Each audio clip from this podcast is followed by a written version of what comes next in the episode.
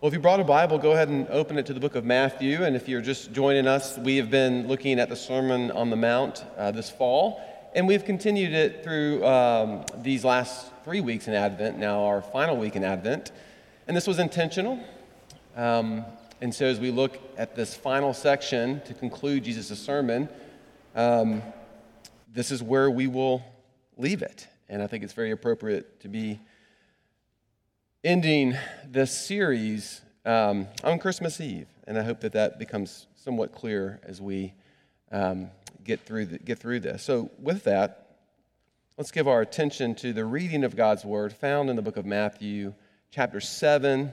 This will be verses 24 to 28. 24 to 28. Everyone then who hears these words of mine and does them will be like a wise man who built his house on the rock. And the rain fell, and the floods came, and the winds blew, and they beat on that house, but it did not fall, because it had been founded on the rock. And everyone who hears these words of mine and does not do them will be like a foolish man who built his house on the sand. And the rain fell, and the floods came, and the winds blew and beat against that house, and it fell and great was the fall of it. Verse 28 And when Jesus finished these sayings, the crowds were astonished at his teaching, for he was teaching them as one who had authority and not as their scribes. Let me pray and ask God to teach us his word this morning. Gracious Heavenly Father, we thank you for this morning, and we pray that you would graciously Give us your spirit to open our eyes and our ears.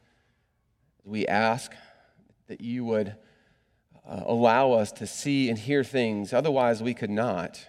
Um, that we would grow and change into your likeness. That we would be lovers of the things that you love because we love you. Would you do that work in us, we ask. In Jesus' name, amen. I'm not sure if you've ever said this before or had somebody say it to you, but it, it sort of goes like this and in this tone um, I, I, thought you loved me. I thought you loved me. Um, I'm not sure what time of year this was, and, and, and, and, and probably because I have, and Ada as well, pushed it so far out of our memory.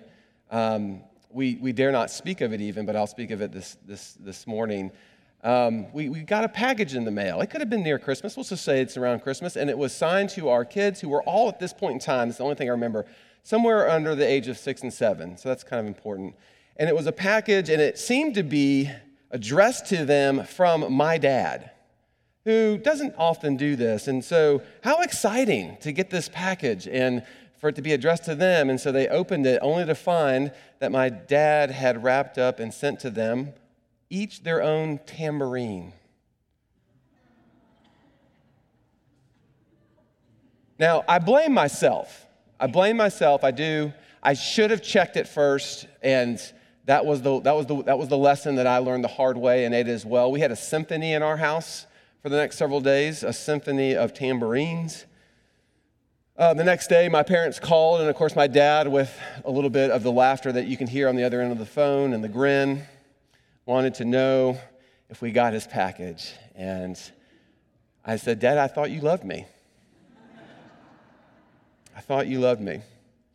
Um, maybe you have a time in your life when someone has given you a gift or made a meal and it was a food that, that, that you despise and they knew it. Yet still they made it for you, and your words are just sort of tongue in cheek. I thought you loved me. When we say this, right, tambourines and all, what we mean is that your actions, right, say something about, well, whether you love me or not. And we can sort of be joking, right? I don't question my dad's love for me. Um, but it, it, it, it, does speak to something uh, about relationship, about knowing somebody, and that the more that we know that person and know about that person, we then become doers of the things that they love, such that to cross that, as it were, right? Like sending tambourines to a bunch of six year olds and younger, uh, is to ask the question Do you even know who I am? Do you love me? Well, this is how Jesus ends his sermon. it, it is no good just to be hearers of his words. Disciples must do them, they must execute. And it is the final choice in this section, going all the way back to verse 13 of chapter 7. It is the final choice of, of to hear or ignore, the final cho- choice of to hear or to do. Which will you choose? Because based on that decision, says a lot about what we think about this king, right? It says a lot about where our hearts are. That we would be doers of the words of Jesus, not because we want his love, not because we want to be in his good grace, we already are. We become doers of his words because this is actually what communicates to him that we love him. And this is where he leaves it. And this is where we will leave it too. Don't just hear my words, be doers of my words. Because in doing, you will show that you love me. We'll look at this text and we'll see that, but we'll also see two things as well. We'll see that it's just simply wise, as you've heard throughout the service, to do the words and the teachings of Jesus. There's a practical component to it, if you will. Um, we'll also see that we should be doers of Jesus' words because he is the only refuge in this life. But lastly, we will see that to do the words of Jesus is how we say that we love and how we show that we love this king. So let's look at that in that order. First, it is just wise. It's wise to be doers of his words. Look at verse 24. Everyone then who hears these words of mine and does them will be like a wise man. Of course, this person built their house on the rock, but everyone who hears the words and does not do them will be like a foolish man who built his house on the sand. What is the parable saying? Well, both of these people in this parable have actually heard the words of Christ. Right? They've heard what he has said. They are both hearers. Only one of them, though, has actually made his words a part of their own life and doing them and carrying them out. That is the person who obviously builds their house on this foundation of rock. The other who hears but does not do them, right, does not commit their life to carrying out the teachings of Jesus, has truly acted in a way that is comparable to building a house on sand. And why? Well, because the words of Jesus are true and they're good and they're right. And as we've seen even throughout this sermon, but of course in other areas of Scripture, they are the words of life. To ignore what is true and to ignore what is life giving by any stretch of the imagination is certainly foolish. It would be like deciding to jump out of an airplane without a parachute. Right? That's just not good advice at that point to, to take the parachute if you're going to do this. Right? That is a life or death situation. And this is actually the weight of Jesus' words here in the end. I would suggest that this is a harder text than maybe we even give it credit for what he is saying. Because he is saying to hear his words and not do them leads to death, it leads to the destruction. It's the same thing with the gate. It's the same thing with the fruit that you bear. It's the same thing with whether or not he knows you because you have offered your life to him as well. It's the relationship. But to hear and to do them, which is to own them as your own, and not just offer lip service to the king, that is wise. It is wise in the way that good foundations are wise for standing on and for building upon. We know that foundations are important. We don't have to go get engineering degrees and architectural degrees to know that they're important, but we're thankful for the people who do to go make our great, wonderful foundations. But if the foundation isn't right, right, it can be the greatest structure ever envisioned and it can be the most beautiful thing, but if the foundation isn't right, right, then, then the structure will not hold. When they built the One World Trade Center in New York City after 9 11, uh, the foundation core did some Googling this week. Listen to this. The foundation core is 110 feet under the ground. In other words, by the time they actually begin construction on what you see as the building, there's a 110 foot structure, another building completely under the ground. right?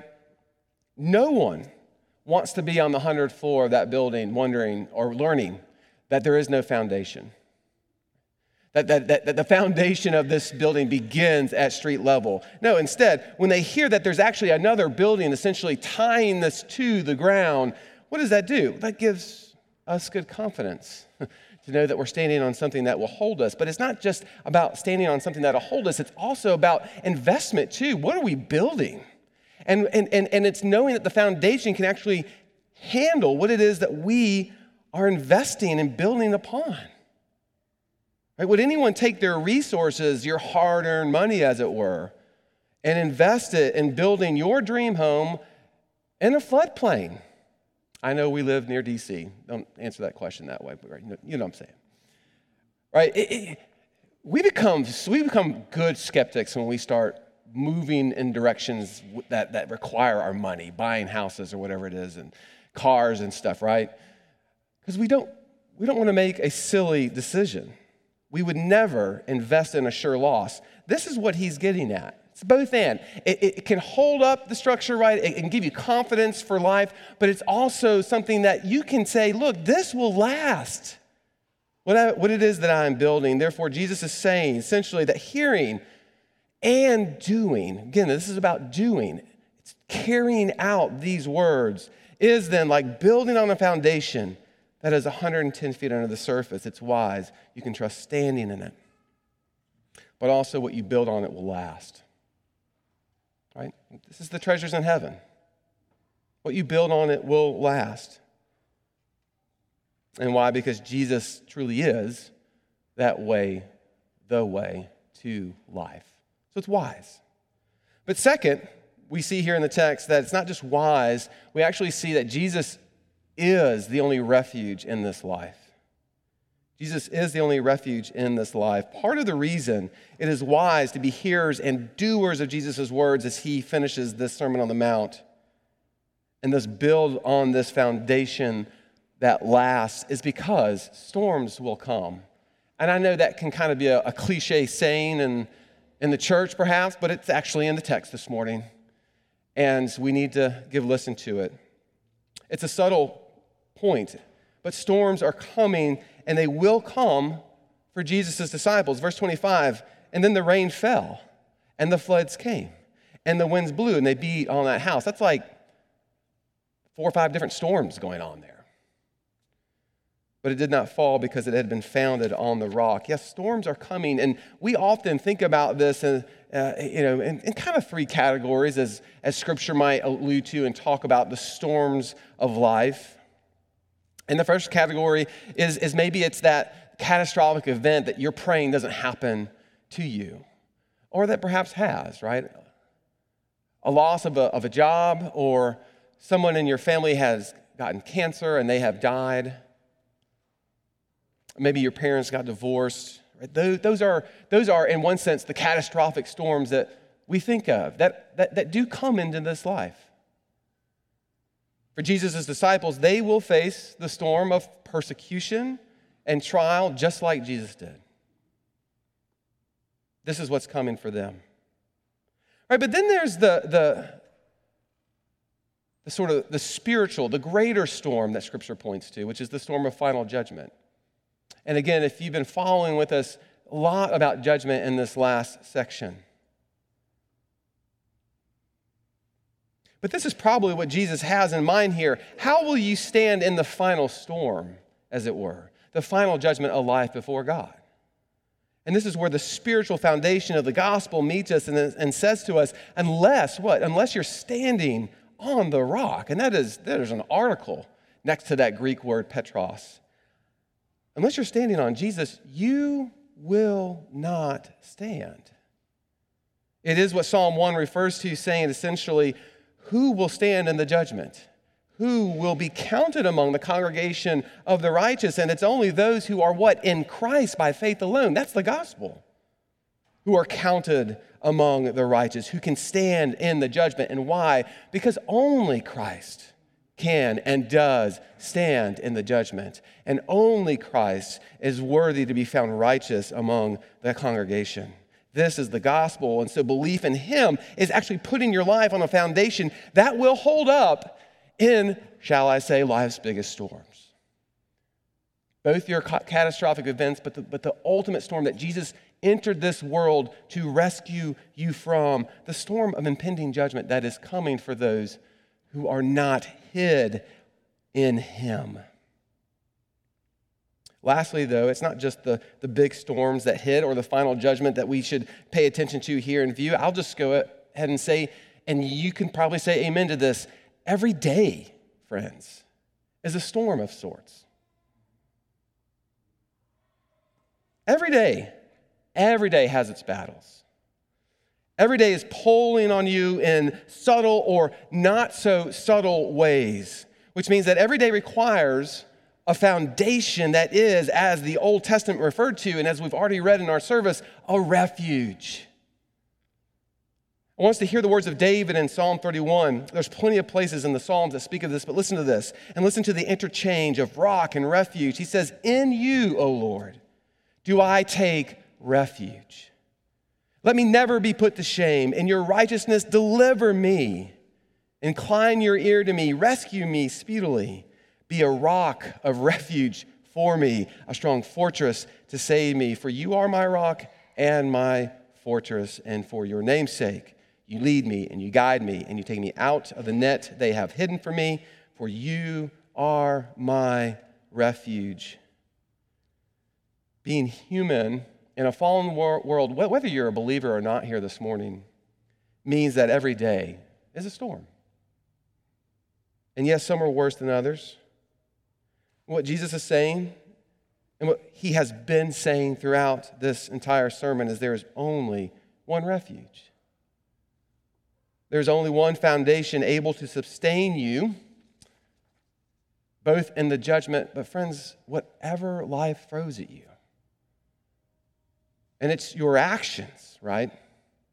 Coming back to what we are talking about. It's your actions, what you do or don't do, actually, that are pointing to what that refuge truly is in your life. And so there's a part here where we, as we've been doing as well, examine ourselves here. What, what is my refuge? What, what is the doing in my life, right, pointing to as the place that I go when these things hit? All of us have a refuge. We all have a place we go to for life when life is challenging. And the invitation here, the decision that all hearers of Jesus' would be disciples must make is what will it be? And perhaps more importantly, who will it be? Because just like we say you will worship something, another way to say that is you will find rest in something, which is to say you will find refuge in that thing. And all of us find refuge in something. You are looking for refuge in something. Is it a rock or is it sand? See, Jesus is saying, build your life on anything else, right? Build it on a philosophy, B- build it on relationships, build it on wealth. Not only will it not hold up in the end, but this is the this is this comes back to the wisdom part of it, right? It leads to emptiness. It leads to emptiness. It leads to loss because nothing other than Jesus, again, offers the way to life. Nothing else can hold up under the weight of your needs, but certainly your wants, both your immediate needs, but more importantly, your spiritual, your eternal needs. No spouse can satisfy another 100%, 100% of the time. What it means to be married is to be able to say, Yeah, I know that's true. No job can give you value or worth the way that you will ask it to. And no amount of wealth can last and keep you from what life brings, from what is coming for us all. All of this, all of this is in this sermon. See, all of us have a refuge. We all have a place we go for life when life is challenging. What is it? Who is it? And Jesus is calling his disciples to him as their refuge be doers of his words, not just hearers of them. that we may know too. He is our rock. Well, we've seen that we should be doers of his words because it is wise, and we've seen that we should be doers of his words because he is our refuge, certainly when storms come. But lastly, being doers of his words is how we show that we love him. It's how we show we love him. So far, we have listed very practical things here, right? We've listed very practical reasons to obey. But here's the thing about practicality it hardly and rarely engages your heart. It can be practical for practical sake, but it hardly and rarely ever engages our hearts. There must be a deeper why than just it's practical, right? There must be a deeper why behind being doers and not just hearers of Jesus' Jesus's words, and there is, and it's actually Him saying, This is how you show you love me. This is how you show that you love me. And that, along with the practical wisdom, right, and along with the refuge in life storms, is what Jesus is asking in his final words Do you love me? Will you carry out these words? If so, if you love me, great, prove it. Do them. Don't just be hearers, but be doers. We often, as Reformed people, get a little nervous when the, the pastor starts talking about doing things. So let's just be clear. We're not talking about salvation here. Salvation is by grace alone, right? Been preaching that every Sunday. Um, so you can put you can discard that email you're already working on in your mind. Salvation is by grace alone. We could even say, look, the world, right? The gospel of the world says, right, go do things in order to be loved. But Jesus says, you are loved, go do. And that's the order. That's the context in which we talk about this, in which Jesus is landing the plane of his own sermon here, saying, If you love me, prove it. Be doers of my words, not just hearers. In fact, we hear this throughout all the, all, all the New Testament. Jesus in the Gospel of John, for an example, will say, If you love me, what? You will keep my commandments. I don't like that verse, but it's there. And that's what he means. If you love me, prove it. Uh, sort of in the way that we think about our own relationships with people.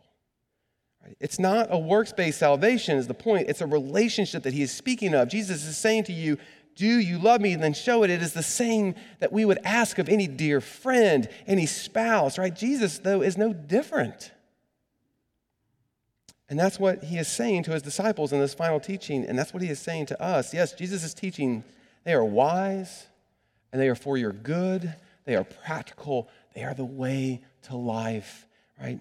Belief in him brings you so many blessings and benefits, namely salvation.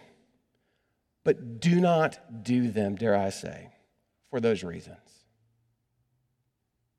Do them because you love Jesus. In fact, don't be a doer for any other reason than you love Him. Because this is actually the secret to avoiding the wrong gate back in 13 or producing bad fruit back in verse 17, or more importantly, ever hearing the words, I never knew you. In verse 23, do you love me? Be doers of my words, not hearers. This is the ultimate choice. This is the ultimate test for Jesus' disciples as he finishes his sermon. The call to love the king by doing what he loves. And this is where we're going to land the plane. And this is where we're going to end it. Do you love me? Jesus asks. Don't be hearers of my words, be doers. Well, let me give you just a couple of things to think about in light of this sermon to take away with you, for, to, for you to take away this, this morning. Because it'd be right to ask, well, where do I start? What, is it, what, what does this mean? And great questions. Let me just ask, offer these two. Do you love the Sermon on the Mount? Do you love the Sermon on the Mount? And I, forgive me for those that are just joining us this morning, but we've been looking at this since September, and I would encourage anybody to go back and read, and certainly those that have been with us since September, go back and read chapter 5 to 7. Do you love this? And I don't mean love it in the sense that, um, you know, it's easy and, uh, you know, it's really enjoyable or I agree with it. I mean, do you love it because it is what Jesus loves? And that matters to you. Do you love it because the more you read it and the more you understand it, the more you see and know your King? Do you see that this, the sermon, is a snapshot of who he is? He is meek. He is merciful.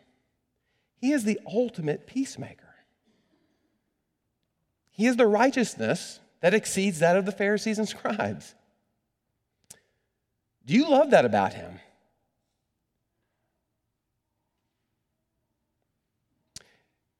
Do you love poverty of spirit? So that you can cry out for that righteousness. Do you love the Sermon on the Mount? Because it's how we begin to know more and more about who Jesus is. Love for Jesus, dare I say, is the real fruit of the kingdom. It is the fruit that houses all our fruits of this kingdom. Do you love him? Do you love the Sermon on the Mount? Second, though, are you doers of Jesus' words even when you do not agree with them? Are you doers of Jesus' words even when you do not agree with them? In other words, Jesus says a lot of things, and he's going to continue to say a lot of things. And because all of the word uh, uh, of Scripture comes from him, we could, we could just say all of Scripture says a lot of things that we may not agree with, right? And we all know that, that it, is, it is easier to do the things that we agree with. I am all for do not murder. We read that. I'm sure you are too. And because we agree, it is easier to carry those things out. But what about when he says, Love your enemies? Whoever that might be for you, in whatever context he might call you to do that. However, you might think that they are wrong and you are right. Does he cease to be king for you in that moment? See, this is really the test of discipleship, of, of love of Christ, when we submit to his words, even when we disagree with them. Or we find them difficult. If I do something for you because it is convenient for me, you still might thank me. But if you call me up in that third Saturday in the fall in September when I'm watching Tennessee play Florida, and it's the biggest football game for me that fall, and you still eyes glazed over don't know why that's important to me, but that's okay and you say, Ryan, I need help. I need you to come to my house and do something for me, and I do it, that matters a little more, right? It carries more weight. We know what it is like to be in a relationship with those who only do things for us when it is convenient for them or when they agree with us versus when it is truly sacrificial. And what Jesus is asking is Do you love me even when it is not convenient for you? Even when it is sacrificial, when it requires you to do something that crosses the very thing that you want to do. Doriani puts it this way He says, Most Americans see ethics from a Judeo Christian perspective. They gladly follow biblical rules because they seem like common sense. They describe the way we do things. It is a blessing to agree with the word of the Lord, no doubt. But agreement does not test us much. The test of loyalty, the test of our submission to the Lord comes when his will what crosses ours. We truly obey. We truly submit to God whenever we obey a command that requires painful or strange actions. You know why every day is a storm? Because it is a painful and strange action to live as becomes a follower of Jesus daily, as he bends our will to his. But, friends, it is the way to life abundantly. Are you doers of Jesus' words, especially when you do not agree with them? Is there a time in your life that you can really point to that, that following Jesus actually cost you something because he is truly king in your life? This is how we show our love for him. This is how we show our love for him. We don't send him tambourines, as it were. We don't ignore what he loves. We don't pay him lip service. We aren't just hearers of his words. He asks us to be doers of his words. It is his final question to his disciples Do you love me? And should we forget before we finish that while Jesus leaves us here with a choice to make, he doesn't leave us wondering which choice that he has made about us. Does Jesus love you? If you've grown up in the church, you've probably heard that answer your entire life. Yes, he does. How do you know he loves you? Does he just tell you he loves you? Or is he a doer? Did he prove his love for you? And the answer is yes. Certainly in taking on flesh, but all the way all the way to that rugged cross. So that whether you believe in him or not, right, you know where he stands and you know what he offers. And Christmas, the wonderful time of year that we are experiencing now, that is such a great reminder that Jesus did not pay you lip service. He came down. And he came down that he might meet your greatest request, your greatest need. I said last week that Jesus came down to be in relationship with you, but he also came down so that you would have no doubt that he loves you. Dare I say, he came down so that he wouldn't just be a hearer of your greatest needs and wants, but that he would be what? A doer of them, that the way of life might be opened to you. So that you might know what? That he loves you. May He give us the grace to respond the same to our gracious King. Let me pray for us.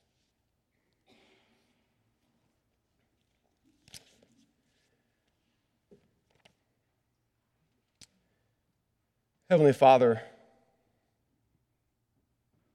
we give you thanks for these words, these words of life, and not just here in the Sermon on the Mount, but in all of Scripture.